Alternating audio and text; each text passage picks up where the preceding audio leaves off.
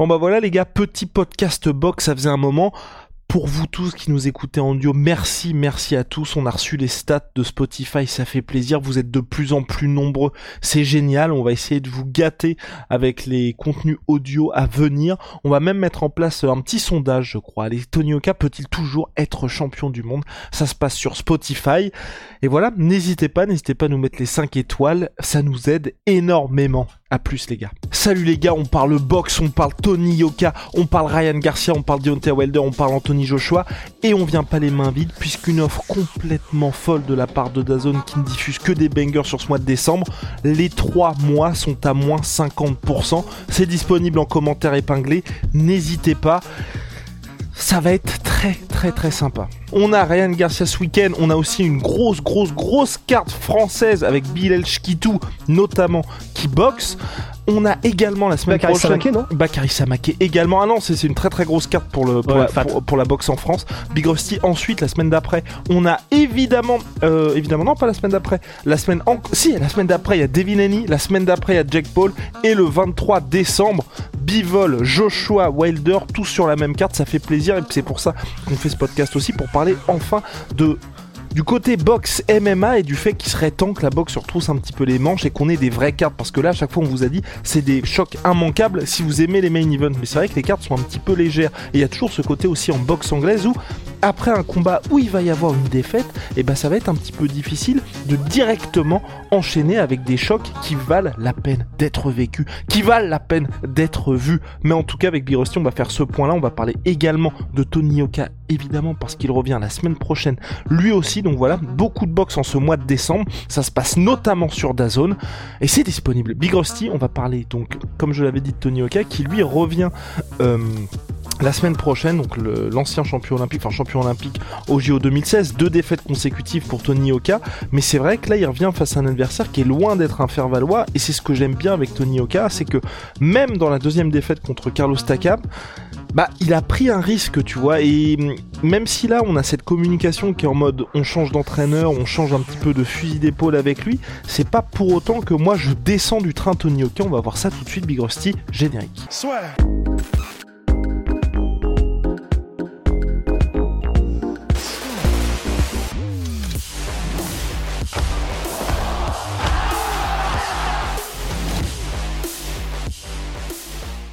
C'est quelqu'un, j'ai l'impression, tu vois, que les gens globalement aiment détester Tony Oka parce que c'est vrai que par rapport à la mentalité française, depuis le début, il affiche ses ambitions. Depuis le début, avant même son premier combat professionnel, il disait qu'il allait être champion euh, du monde. Malheureusement pour lui, chez les pros, ça a pas pris la, la route euh, qu'il espérait et qu'on espérait aussi. Mais c'est vrai que il y a eu ce- cette défaite contre euh, Bacolé. Aujourd'hui, on se rend compte que le gars est quand même très très très très fort. Donc c'est une défaite qui a bien vieilli. Immédiatement après, il affronte Carlos Takam, là où la plupart des mecs, vous pouvez voir, enfin, je vais prendre Anthony Joshua, je vais prendre même Deontay Wilder, à chaque fois que les gars subissent une défaite, ou en tout cas qu'il y a un espèce de comeback, il y a ces combats qui vous permettent d'être mis en avant. Tony Oka, il perd pour la première fois de sa carrière en boxe. Quand vous perdez en boxe, c'est pas comme en MMA, et surtout quand vous êtes invaincu, c'est vraiment, je vais pas dire la fin d'un monde, mais les gens descendent enfin, c'est pas terminé pour vous, mais deuxième partie de carrière directement. Et Tony Oka, il prend un énorme risque en affrontant Carlos Takam, qui, certes, est un Carlos Takam un peu vieillissant, mais qui fait partie des murs et qui reste une référence dans la catégorie des lourds.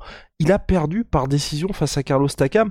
Ok, c'est une nouvelle défaite, mais on peut pas blâmer Tony Oka d'avoir pris le risque d'affronter Carlos Takam, qu'il aurait très bien pu prendre en vrai, en ayant battu Bacolé, tu vois. Et c'est pour ça que moi je lui tire mon chapeau à Tony Oka, c'est qu'il continue de faire des combats intéressants. Et là, après ces deux défaites consécutives, il affronte Mary, qui reste un combat aussi intéressant et où sur le papier, tu vois, avant de voir le combat, on se dit, bah j'ai envie de le voir parce que c'est pas gagné d'avance pour Tony Oka. Bah, c'est théoriquement c'est quand même un peu plus accessible que Martin Bacolé et que euh, Carlos Takam, bien sûr. Bah, déjà parce que bah, Riyad Meri, l'adversaire de Tony Yoka, il est pas poids lourd de base. Là, ça va être son premier combat chez les poids lourds.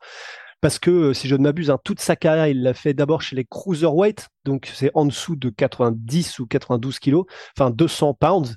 Et, euh, et il a fait son tout dernier combat là, Riyad Meri, contre un Sud-Africain, contre l'Erena, et c'était en Bridgerweight, donc c'est la nouvelle catégorie, donc entre les deux, entre Cruiserweight et Heavyweight, qui est donc entre euh, bah, 200 et 220 livres, et donc qui est entre, bah, normalement, un truc genre 90 et 100 kilos. Et donc, c'est pas un poids lourd naturel que va affronter Tony Oka. Par contre, effectivement, chez les cruiserweight et donc bridgerweight, bah, dans les bridgers d'ailleurs, il, il, faisait une ceinture contre les et chez les cruiserweight, il a eu, il a obtenu des ceintures mondiales. Donc, c'est un, je vais oui, bah, la comparaison avec Usyk, c'est que effectivement Usyk aussi, il était chez les cruiserweight et il est monté ensuite chez les poids lourds. il a eu énormément de succès. Donc, c'est pas parce que c'est un cruiserweight que automatiquement ça rend euh, la tâche énormément plus facile pour Tony Oka parce que bah voilà, ils sont plus légers mais ils sont donc aussi plus techniques. Par contre, par contre, effectivement, bah c'est clair que par exemple par rapport à un Martin Bacolé qui est une tour de contrôle, qui est un espèce de mais une citadelle, bah effectivement déjà ce sera beaucoup plus. On, a vu qu'il y avait eu un, un peu un manque de, de puissance par rapport à Bacolé, par rapport à Takam. Bah au moins là, on va pouvoir revenir à quelque chose où Tony Oka va pouvoir approcher le combat en se disant en termes de puissance, normalement, je suis au moins égal, si ce n'est euh, très au-dessus, ou si ce n'est au-dessus en tout cas.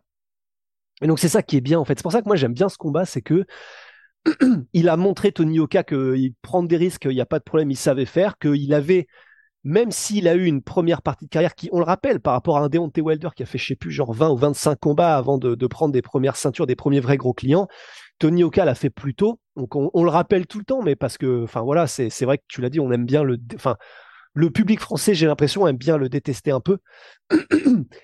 Et là, c'est ça qui est bien, effectivement, c'est accessible, plus accessible pour Tony Oka. Ça reste quand même quelqu'un qui est euh, qui est absolument pas un rigolo euh, dans sa catégorie et qui est absolument pas un rigolo en boxe anglaise tout court. Donc non, en vrai, je suis content. Accessible, mais c'est pas non plus, euh, c'est pas, c'est pas un boulanger non plus je trouve ça cool. Exactement, et puis comme on... Enfin, il faut aussi gagner pour Tony Oka, donc c'est vrai que là, à un moment donné, il faut un petit peu réduire le curseur avant d'entamer cette nouvelle montée en avant. Et surtout, Big Rusty, moi, le... la chose qui m'intéresse avec Tony Oka, c'est que là, il y a un nouveau coach. Bon, bah, retour à Paris, retour sur Canal+. La question, moi, que je me pose aussi, c'est à quel moment est-ce que ça va être la fin de ce contrat avec Canal? Et pour Tony Oka, on en parle souvent aussi. Hein. C'est vrai que je pense que ça lui ferait du bien aussi, tu vois, de repartir dans une certaine anonymat et tu vois, d'être sur quelques undercards, combattre peut-être un petit peu plus régulièrement, parce que c'est vrai qu'à chaque fois que vous êtes main event, bah, il faut trouver la salle, il faut trouver, c'est aussi pour Tony Oka, il faut trouver les adversaires qui font que les gens vont payer pour aller vous voir, donc forcément ça fait autant d'enjeux qui font que vous ne pouvez pas combattre autant que quelqu'un qui va se retrouver en undercard, mais tu vois que Tony Oka là, maintenant qu'il y a cette pression du côté, euh, euh, on va dire invaincu et du fait qu'il y a eu ces deux défaites, qu'il ait un petit peu plus d'activité, qu'on se dise là, tu vois, nouveau plan sur 2-3 ans, on vise le titre mondial d'ici là et on engrange les victoires. Et a enfin ces combats à l'étranger parce que c'est vrai que malheureusement pour Tony Oka et on en parlait souvent avec Big Rusty hein, au fil des années il y a eu quelques années, quelques mois qui ont été perdus. Malheureusement, ces défaites n'ont pas arrangé les choses et c'est vrai que là, bon bah, il revient dans un nouvel état d'esprit et avec une nouvelle équipe, mais c'est vrai que j'aimerais bien moi qu'à partir du moment là, tu vois, il termine cette année 2023 euh, après pour 2024, il l'annonce et ça se matérialise parce qu'il l'avait déjà annoncé, je crois. Je sais plus pourquoi c'était pas fait euh, le combat à l'étranger, mais voilà, il fait des combats en Arabie Saoudite, en tout cas sur les grosses cartes pour se montrer aussi auprès du public américain. Et puis ensuite on avance parce que c'est vrai que le combat qu'il avait signé, donc là je regardais ça tout à l'heure quand on parlait Big Rusty avec Canal+, donc c'était un contrat d'exclusivité de 4 ans avec 4 combats par an et je crois qu'il l'avait signé en 2017. Donc je sais pas si c'est parce qu'il y a eu pas assez de combats euh, euh, en fonction des années ou quoi, mais bah, visiblement le contrat court toujours. Enfin là ce sont ce sont des suppositions de ma part, mais en tout cas je, je serais vraiment intéressé de voir ce qu'il en est de sa situation pour la suite à Tony Oka parce que encore une fois oui il y a eu ses défaites mais il est classé 27e mondial Tony Oka 26e pour Carlos Takam donc selon BoxRec et Bacolé est classé aujourd'hui 15e mondial. Donc ça enfin je veux dire il, est pas dans le mix pour euh, pour un titre directement mais ça reste quand même une place qui est intéressante. Bah grave et c'est pour ça que enfin là en fonction de ce qui est disponible ou pas mais Franchement, c'est clair que si la Tony Yoka, euh, il était entre guillemets euh, libéré de son contrat avec Canal, effectivement, et qu'il allait soit en Angleterre, soit en Arabie Saoudite, soit aux États-Unis faire des chocs, tu sais, même à la limite, euh, je sais, sais plus si on l'avait si proposé, mais en vrai, c'est rien qu'un Yoka contre un Chisora ou un Yoka contre un Dylan White. Alors ils sont, ils doivent être un peu plus haut classés effectivement, mais franchement, ça pourrait ce seraient des combats qui exciteraient tant du point de vue bah, sportif, parce que c'est quand même des gros noms, que spectaculaires, parce que c'est des gros frappeurs, parce que, enfin, de toute façon, probablement et à jamais, et c'est ça qui est kiffant aussi, mais que l'objectif de Tony Oka, ce sera d'accrocher la ceinture. Mais comme pour accrocher la ceinture, c'est bien aussi de pouvoir de savoir que tu peux vendre, ou en tout cas de savoir que tu as quand même une certaine traction auprès du public anglophone. Bah, en vrai, là, si jamais cette nouvelle partie de carrière, c'était, bah, là, il se remet en jambe et ensuite, et, euh, voilà, euh, si tout se passe bien par un, un chaos ou quelque chose d'un peu spectaculaire, et ensuite, du coup, il va aux États-Unis ou dans des, sur des shows étrangers pour se la mettre contre des gars qui ont de la renommée et qui vont lui apporter quelque chose, ouais, voilà, médiatiquement autant que sportivement. Ouais, on est chaud, on a toujours été chaud, et là, c'est juste que ça pourrait effectivement se matérialiser, quoi. Et puis ce que je me dis, c'est que tout va très vite, et c'était aussi le, discours subsidiaire évidemment de notre podcast là aujourd'hui, c'est que en boxe anglaise, à la différence du MMA, et c'est pour ça qu'on préfère le MMA, et que on a tendance à être dans une situation où le MMA commence à grappiller un petit peu hors gros gros choc, hein, parce vous voyez Gervonta Davis, Ryan Garcia, évidemment ça écrase tout par rapport au MMA, mais c'est vrai que en MMA, à partir du moment où vous êtes classé par exemple deuxième, troisième de la catégorie à l'UFC, peu importe la catégorie, vous savez que vous allez affronter un membre du top 5.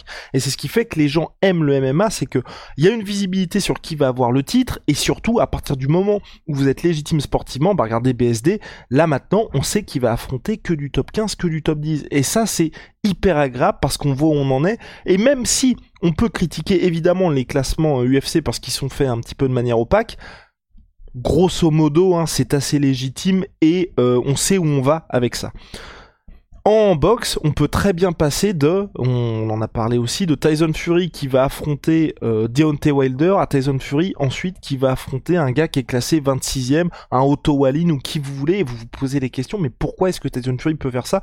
Comment il peut défendre sa ceinture? Pourquoi il affronte Francis Ngannou? Enfin, il y a énormément de choses comme ça en boxe qui peuvent surprendre. C'est pour ça que Tony Oka, qui est classé aujourd'hui 27e, pour moi, il, est et, tu vois, est débarrassé aussi. C'est pour ça que pour moi, il y a vraiment, on peut être dans quelque chose d'hyper intéressant pour Yoka. C'est comme il est débarrassé de ce côté invaincu, il peut avoir une carrière à la Carlos Takam où Carlos, il a affronté des gars qui étaient complètement dingues. Quand je dis des gars complètement dingues, il, est, y a eu, je crois, Povetkin, il y a eu Anthony Joshua, parce que t'as pas cette pression d'être invaincu. Parce que forcément, comme t'es outsider, entre guillemets, t'as rien à perdre. Je veux dire, aujourd'hui, Deontay Wilder, par exemple, là, il va affronter Parker. Parker a perdu des chocs, et donc maintenant, pareil aussi, c'est une nouvelle carrière pour lui parce qu'il se retrouve dans cette position d'outsider. Il n'y a plus ce côté, enfin en tout cas de B-side en boxe. Et donc forcément, c'est un petit peu plus facile d'affronter des combats qu'auparavant, il n'aurait pas pu accepter. En tout cas, il n'aurait pas accepté du fait de son statut.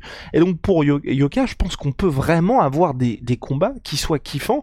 Ou en tout cas, si c'est pas pour la ceinture, tu vois, même, je veux dire, aujourd'hui, euh, par exemple, Anthony Joshua, il a pas de ceinture on sait pas ce qui peut se passer. Là, si Yoka, ça se passe bien pour lui le 23 décembre euh, prochain, donc il affronte Otto Wallin, ensuite normalement il affronte Deontay Wilder. S'il perd ou gagne contre Wilder et qu'il euh, se retrouve à être dans une situation où il attend un peu, pourquoi pas affronter Yoka pour patienter? Enfin, je veux dire, c'est des choses qui ne sont pas si impossibles que ça au regard de ce qui se passe en boxe aujourd'hui et au regard du fait que Tony Oka n'a plus ce zéro qui, à mon sens, hein, l'handicapé un petit peu parce que à partir du moment où tu as ton zéro, tu es obligé de faire bien plus gaffe à ce que tu fais dans ta carrière en boxe.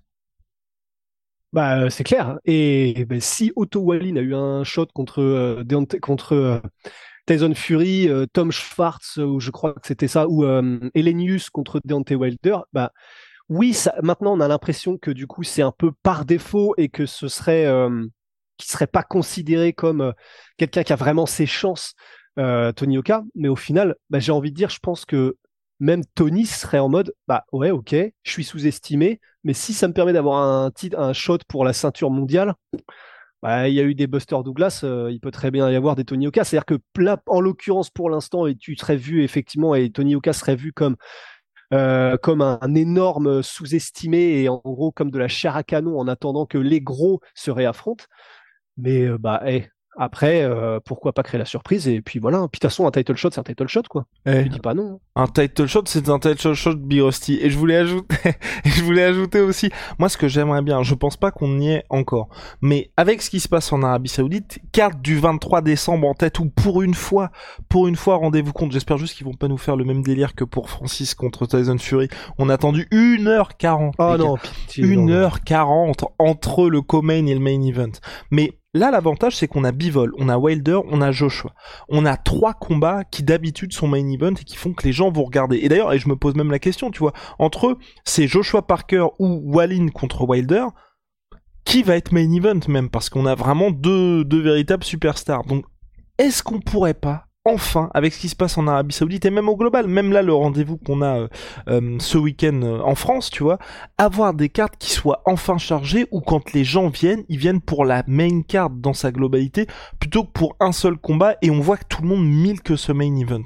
Et aussi, et là c'est l'autre chose que j'espère, mais ça viendra peut-être grâce à l'argent de l'Arabie Saoudite ou je peut-être que je rêve aussi, mais être dans une situation où on se débarrasse un petit peu, parce que Tony Oka c'est évidemment notre côté français, et donc euh, pour qu'il ait ses gros combats, euh, c'est ça dépendra des opportunités à l'international, mais qui est beaucoup plus de mecs comme Derek Chisora et qu'on voit qu'aujourd'hui Derek Chisora, ok, il a 13 défaites en carrière, mais il a affronté tous les mecs qui avaient à affronter.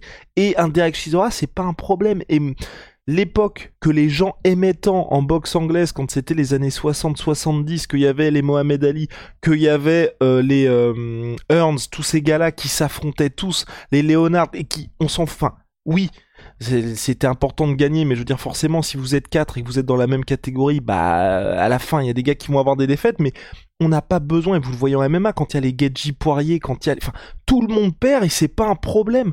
Au contraire, je veux dire, Pereira contre Adesanya, les gars, ils ont déjà perdu, mais on s'en fout, on veut voir ce combat-là. Et moi, j'ai envie qu'on soit dans un truc comme ça où tous les mecs s'affrontent, c'est pas grave s'ils perdent. Au contraire, ça va faire ensuite des match-ups qui sont, qui sont sympas pour les gens. Et je rêve, mais vraiment Big Rusty, je rêve qu'on puisse avoir ça. Et je me dis que peut-être, avec l'argent de l'Arabie Saoudite, ce qui est un, peu triste quelque part hein, qu'on en soit là, mais on va peut-être arriver à une situation où tout ça peut être possible parce que les gars vont être tellement bien payés qu'ils vont se dire c'est pas grave en fait si je perds parce que j'aurais mis ma famille à l'abri pour des générations et encore des générations. Ouais, bah et puis en plus de ça, même si de toute façon là ils, ils les ont déjà, genre les, les Wilder, les Joshua, ils ont déjà mis leur famille à l'abri et même des gars comme euh, euh comme Chisora, Dylan White, etc. Mais c'est ça qui est, euh, c'est connu, hein, mais c'est euh, de toute façon t'en veux toujours plus, tout le monde en veut toujours plus. Donc de toute façon, vu qu'il y aura plus d'argent, c'est clair que de toute manière les gars seront probablement beaucoup plus disposés à prendre ce genre de risque. Donc non non franchement c'est clair. Hein. Mais, clair. mais est-ce que tu crois, toi, Big Rusty, à ça, justement? À... Est-ce que la boxe peut changer? Parce que c'est pas, c'est pas souvent qu'on parle de boxe. Est-ce que tu penses que ça peut durablement changer? Moi, c'est, c'est vrai parce que j'ai l'impression qu'on a des petites piqûres, un petit peu d'espoir de temps en temps, mais entre ce qui s'est passé avec Tyson Fury, Francis Ngannou, le fait qu'il hype le combat Usyk alors que clairement enfin plus personne ne voulait voir ça après ce qui s'était passé j'ai peur qu'on soit et quelque part c'est ça aussi le problème hein, c'est que le fait qu'il y ait des tels montants pour les boxeurs je crois que Tyson Fury le montant officiel de son cachet pour contre Francis c'était 50 plus de 50 millions. Enfin on est à de tels montants qui où je me dis c'est ça risque d'être très compliqué quand même de réussir à résoudre ça. Bah, écoute Guillaume euh, je, en fait, je place juste ton prénom parce que euh, je, me je viens de me souvenir qu'il y a des commentaires qui avaient dit, ça m'a fait marrer, je sais pas si tu les avais vus. Non, j'ai vu. Il y a des commentaires qui étaient en mode, euh, bah c'est cool, mais est-ce qu'on pourrait avoir le prénom du deuxième intervenant? Ça fait 30 podcasts que je regarde, et il y en a qu'un seul qui dit le prénom de l'autre. Et du coup, voilà, euh, tu t'appelles Guillaume, alors, je crois. Du coup, alors monsieur? Bah non, moi je n'y crois pas trop. Non, bah en, fait c'est c'est c'est c'est un système qui est tellement en place et qui, justement, le fait qu'il y ait de telles sommes, ça fait que je pense que ça rend le truc pas forcément très, malléable. Là, c'est une grande, c'est, une grande phrase, mais je, je vois pas quel intérêt ils auraient à changer un système qui donc leur permet de générer des bourses aussi monstrueuses. Et si des bourses aussi monstrueuses sont générées pour les athlètes, ça veut dire qu'il y a des sommes derrière générés, que ce soit en termes de droits TV, en termes de tout, de n'importe quoi, qui sont tellement énormes que, enfin, c'est con, mais je, là, comme ça, tu vois, en tant que, euh, que analyse de comptoir générale, globale et sans rien y connaître de l'intérieur, j'aurais tendance à dire un système qui brasse autant, je sais pas si grand monde aurait intérêt à le changer, tu vois. Vous avez raison, Big Si vous avez raison, en tout cas, on note hein, toujours les, les velléités d'arriver en, en, boxe du côté de l'UFC. Je ne sais pas si ça va se matérialiser ou pas, mais en tout cas, c'est vrai que le jour où on aura un système intégré avec un seul classement, parce que Bridger Weight, c'est une catégorie qui n'existe qu'à la WBC, les gars. Ben oui, oui. ben oui, ben oui. Quand quand il y a quelque chose à milquer.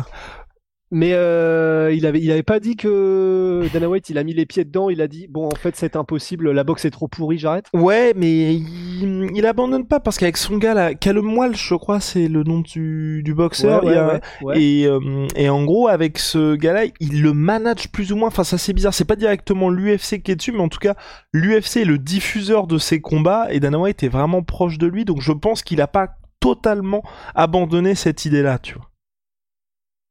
Bah après lui du coup parce que effectivement je le vois passer même sur les, les, les, les, les- le network UFC tout ça mais c'est un combattant du coup et comme on sait qu'il a toujours aimé- il a toujours eu des combattants qu'il promeut euh, Dana White et à l'époque c'était Chuck Liddell euh, des gars comme ça. Là ça me ça me choquerait pas que comme il veut de toute façon avoir un pied partout Dana White que ce soit le rodéo le beach le beach slapping le euh, slap fighting et euh, la, la boxe etc bah, en fait, ça, me- ça me choque pas qu'il ait Callum Walsh, mais je pense pas que pour autant qu'il ait encore vraiment un.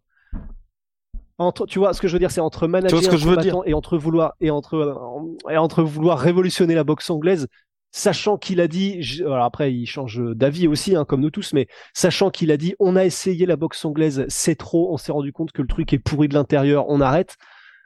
Je pense que ils ont dû arrêter pour le coup. Tu vois, Oui, bah, pense. mais en même temps, financièrement, c'est vrai que ça a dû lui faire tout drôle. Mais, pff, mais un truc intégré avec où, où voilà, où ça, ça, ce serait le mieux. Oui, mais tu rêves. Voilà la vérité, Guillaume. Ouais, la vérité, c'est que je rêve, mais j'y, je, je pense que les mecs pourraient s'y retrouver financièrement, tu vois. En, en soi, tu vois, tu fais un espèce de truc où toutes les, toutes les fédérations sont intégrées, chacun continue d'être payé, y a pas de souci, mais t'intègres le truc et t'as un classement avec tout le monde. Je pense que ça, c'est quelque chose qui serait possible. Je, à voir. À voir. À voir, non, mais, euh, oui, non, pas. Non, mais ce serait, moi, je, serais- je suis d'accord, ce serait bien, mais de la même manière que ce serait bien d'avoir Mm. une, tu sais, une, un syndicat des combattants à l'UFC, etc. Ce serait bien, mais avec avec des sites toutes fa- de- de- pour moi de, de c'est oui ça va être le mot de la fin pardon pour moi le ce qui va se- selon moi ce qui fera vraiment la diff pour la boxe anglaise et qui est une révolution ou pas, c'est vraiment ce qui va se passer avec l'Arabie Saoudite. Il y a eu le premier test avec Francis contre Tyson Fury. Ça n'a pas marché en pay-per-view, mais au regard de vous tous là, vous tous, attends, je vais me mettre en, Wow. en full screen.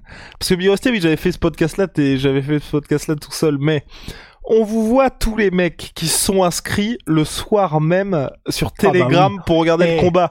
Je vous ai, noms, hein. je vous ai vu, on a les noms, on a les noms. ouais, Il y avait en France 500 000 personnes sur Telegram pour un pay-per-view à 15 balles. 15 balles, c'est, enfin, ça peut gars, beaucoup, mais je veux dire, moi j'ai payé mon pay-per-view pour regarder du bras de fer. Hein. Voilà. C'était 19 balles. Hein. exactement. Donc voilà, merci Et Big parce que je veux aider. Et Voilà. Donc, on vous voit Bon, après, faut tous là. on mais, vous euh, voit tous. Mais c'est pour ça que Dazone a pensé à vous, puisque là, il y a moins 50% pour les trois prochains mois, Big Rusty.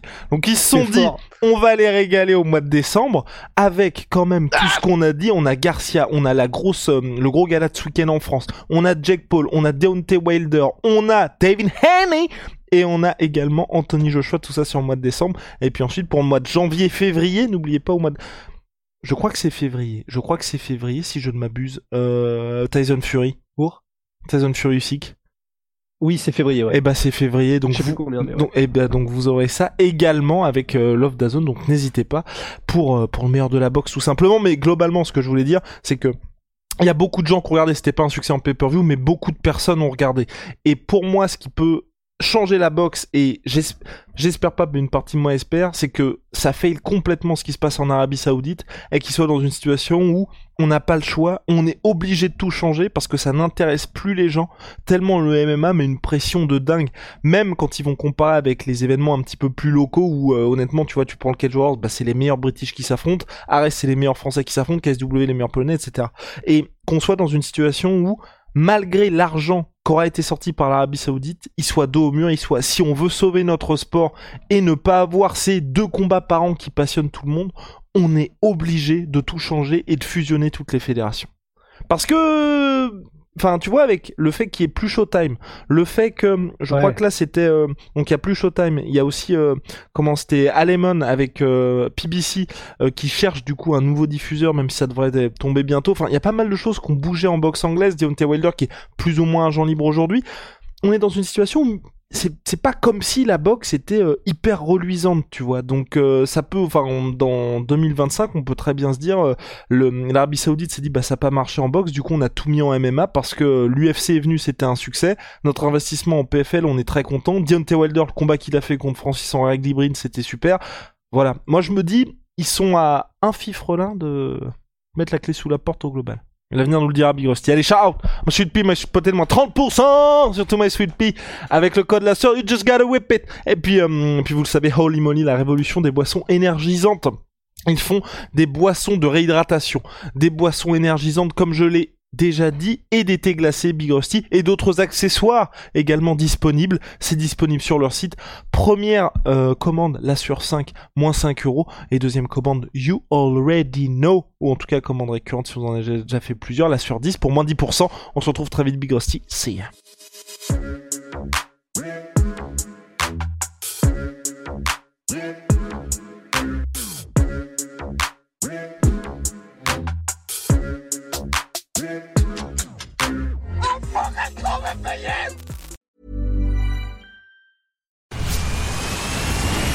Where's that dust coming from? Still finding debris after vacuuming? Eufy X10 Pro Omni Robot Vacuum has 8,000 PA of powerful suction to remove debris deep in carpets. And it's totally hands free. Want to know more? Go to eufy.com. That's EUFY.com and discover X10 Pro Omni, the best in class all in one robot vacuum for only $799. Et voilà, c'est la fin de votre épisode du podcast La Sœur. Si ça vous a plu, n'hésitez pas à nous mettre les 5 étoiles sur Apple Podcast ou sur Spotify. Vous pouvez aussi nous laisser un petit commentaire, ça nous aidera beaucoup. Et si vous voulez aller plus loin avec nous, vous tapez La Sueur sur toutes les plateformes ou sur les réseaux sociaux, vous nous trouverez. Et là, vous nous écoutez très certainement en audio. On est aussi en vidéo sur YouTube, mais également sur Snapchat. Là encore, vous tapez la et on sera là. Merci de votre fidélité et à très vite pour de nouvelles aventures.